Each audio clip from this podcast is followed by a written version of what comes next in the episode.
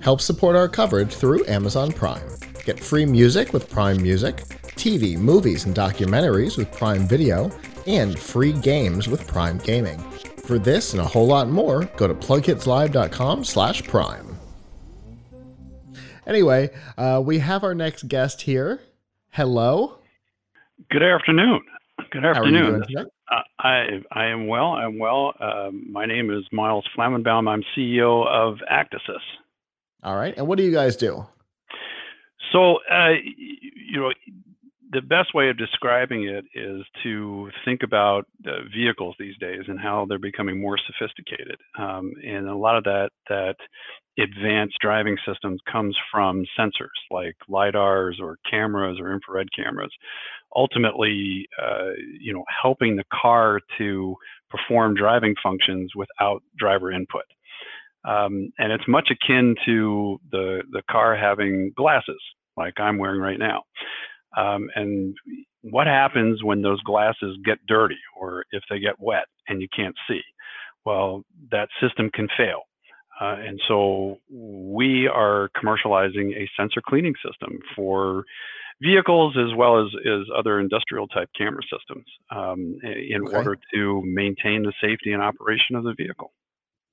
Okay. So so it's uh it, it's all about uh keeping the sensors essentially unobstructed uh so Exactly. that so that we don't lose fidelity uh and if you're dealing with computer vision or something like that, you could uh hit somebody. hit somebody or lose control of the vehicle or go out of your lane or whatever it may be. Yeah. Uh, but you know, it's it's uh, you know. Uh, Cleaning something with a, a system is complicated to begin with. Um, imagine doing it on a car that's driving 60 miles an hour. Mhm. So it, it, it's a it's a challenge, but uh, there's there's both the, an operational feature to it and, and clearly a safety feature to it as well. Yeah, for sure. So that that totally makes sense. So how how do you accomplish this?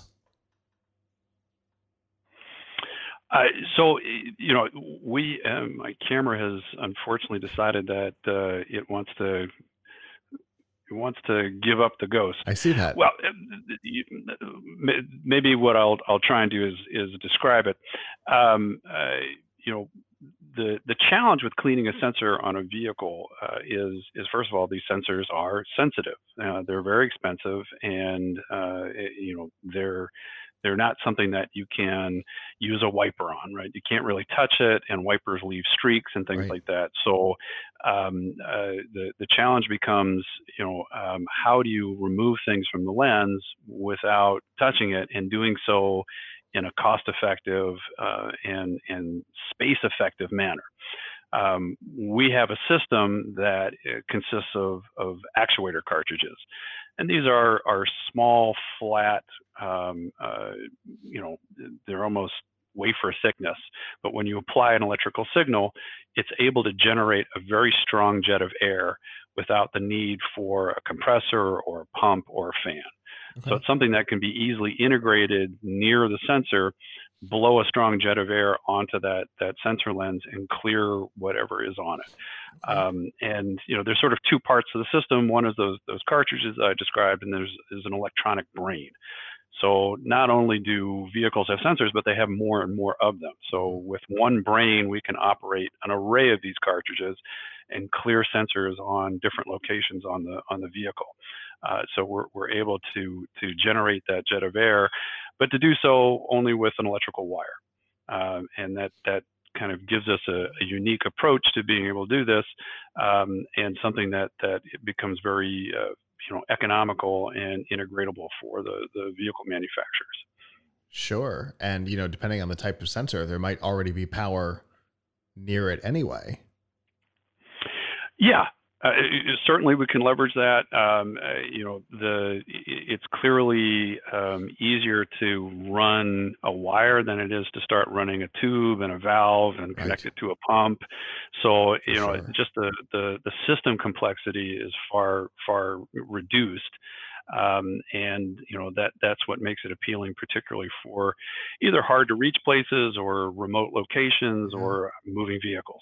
Yeah, and you know if you're if you're integrating with the with the sensor manufacturers, for example, you know, building an array that has this in it, which obviously, if you're dealing with an autonomous car or even a non autonomous with, you know, uh, the automatic braking and stuff like that, you know, obviously, it's not something that's being added kind of by me generally. Right, no. So so uh, um, you know if it's if it's integrated, you know obviously they're already running wires. You just have uh, you just have a, a chain that has one extra line in it while you're running the line.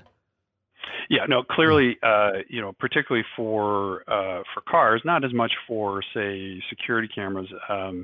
it's not an aftermarket product. It's something that needs to be, if you will, built into the vehicle. Um, so, you know, our customers are primarily OEMs or tier ones that that help put this all together. Yeah, that that makes sense. And so, you know, their their installation process, you know, they just have they just have a cable with one extra line in it for power for you. There you go. Yeah. There you go. We don't take up a lot of space, and, and also almost equally importantly, we don't take up a lot of power. Um, you know, as as vehicles move more to electric platforms, uh, you know, when you start adding systems, everybody gets really sensitive about, you know, how much power are you going to consume, uh, and so you know we're able to, you know, use anywhere between one to 10 watts, depending on, on what the, the operating mode is. So it's, it, it doesn't, uh, doesn't draw down the battery very quickly. Which obviously is important when you're dealing in, in, uh, electrical systems that are independent. Yeah, absolutely, absolutely. You know, and I, I, would add that that you know um, we kind of see ourselves as enablers. Um, you know, my 17 year old daughter likes to say that we clean windows for a living. but, uh, you know, when you have all of these these new capabilities and new technologies being deployed on vehicles to sort of get to that next level of what will be the you know the new frontier in transportation, um, you know, we enable that. Yeah. Um, so uh, we, we we work alongside the the lidar companies and the the OEMs and and uh, just make everything function. Cool. Well, if we have any manufacturers uh, or builders who are interested in finding out more about what you're up to, uh, how can they do that? Sure. So uh, you can do it by email. It's uh, info at Actasys Inc. That's A C T A S Y S I N C dot com or actasysinc.com, our website, or certainly on LinkedIn as well. And we'd certainly welcome uh, any inquiries. Fantastic. Well, thanks for coming and talking today, taking time out of your uh, digital CES. Oh, thanks for having us. Absolutely, and have a have a good rest of the event. Thank you. You as well. TPN CES 2021 coverage is executive produced by Michelle Mendez. Technical directors are Kurt Corliss, Adam Barker, and Dave Mendez. Associate producers are Nancy Ertz and Terry Willingham. Hosts are Todd Cochrane, Scott Ertz, Christopher Jordan, and Danielle Mendez. This has been a Tech Podcast Network production in association with Plughitz Productions, copyright 2021.